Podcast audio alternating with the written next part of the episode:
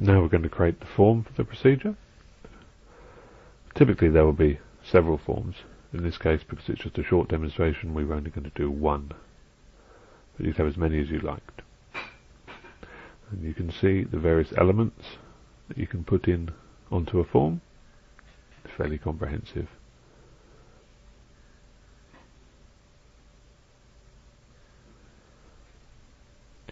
Now if we click on the Form tab, the Properties box, we'll change the form name and we'll call that imaginatively Purchase Request.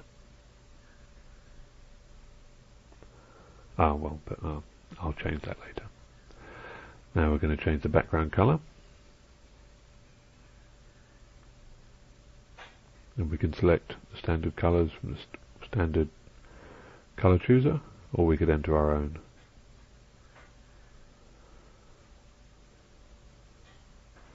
And we can change the form size, we can either drag and drop, or if we want to be precise, we can enter exact figures here.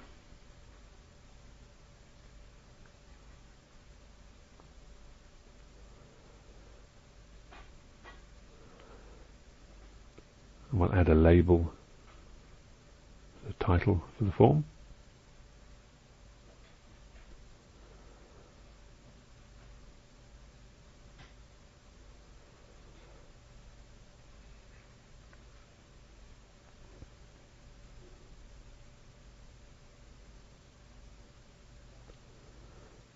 And we can pick any font, size or style we like for this.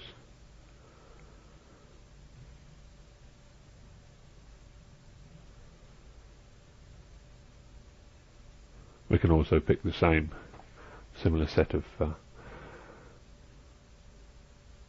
um, styles for the default for the form as well.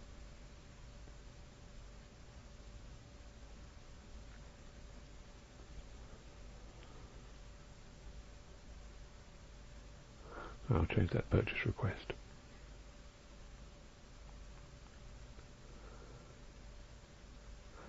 So we'll add a date time icon and we're going to have it call it date submitted. This could be a date time but we're going to leave it just as a date. This is actually a calculated field, we'll leave it as calculated and we're going to put in a calculation formula using the wizard again. As you can see we can move here to folder information and the creation time of the folder so we can show when the purchase order was created.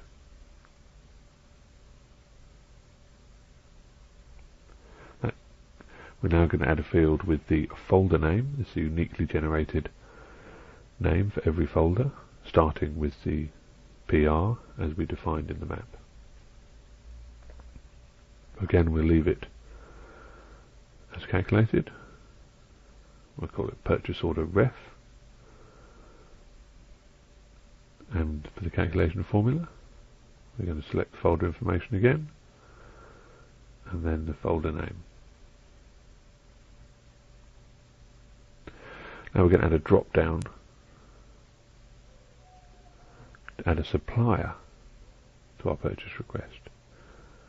So the user can select a supplier. Typically, this would come from a database.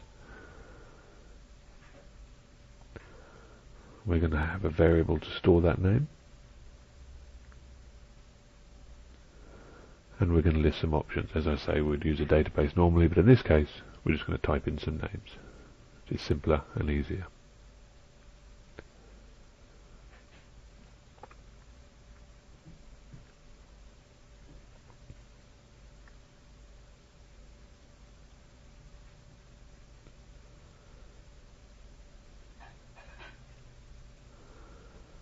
Now we're going to add three fields here, item 1, item 2 and item 3. Once again the typical scenario would have any number of fields and would have a grid, editable grid where you can fill in as many items as you liked. But in this case we're just going to have three items just to make it simple this quick demonstration.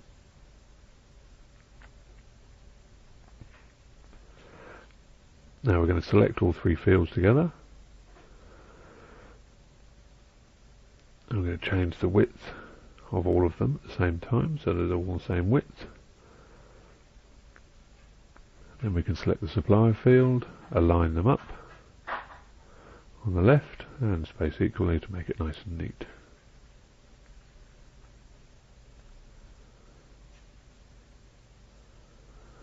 So there we are, we have our basic form. Now we have to add roles. Oops, move that back. And we're going to add three roles here.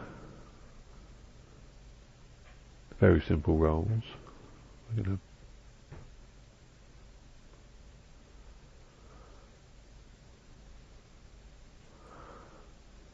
we've got the purchasing manager and the accounts payable.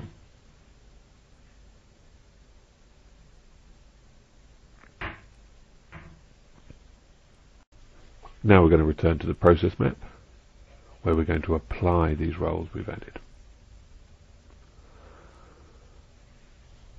So we select the first action and we click on the form tab here. And we can the purchase request form is selected by default. We're now going to set the supplier field to required. That's going to force the user to select a supplier now we'll select on the manager review stage. We want the manager, we want to be on the manager's to-do list. So we select that role. Then we're going to have it on the originator's watch list. Notice it, it gets taken off the to-do list when we do that. Can't be on both. And we click on the purchase request rejected stage. And now the originator, which is the default, is selected and we want the manager to have it on there watch list. At the purchasing stage, we want purchasing to be on the to-do list, everybody else to be on the watch list so they can keep track of the order. At awaiting invoice, now accounts payable going to be interested. They have to uh, confirm the goods have been received. Everybody else have it on their watch list so they can track it and the same at the accounts payable stage.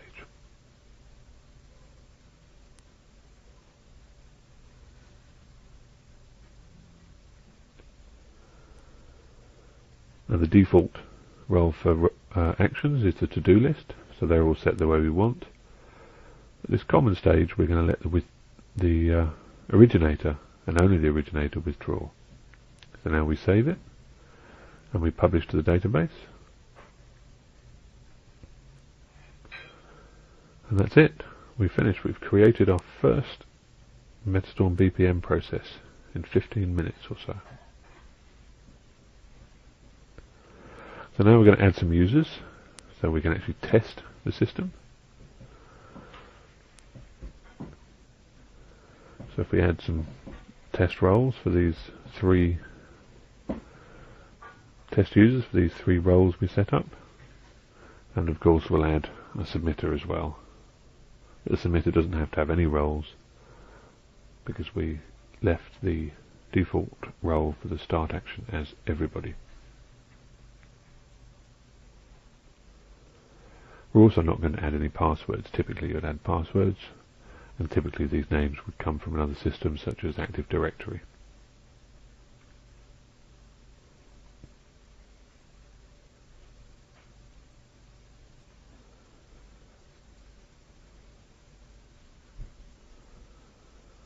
So that's it. We've added our users.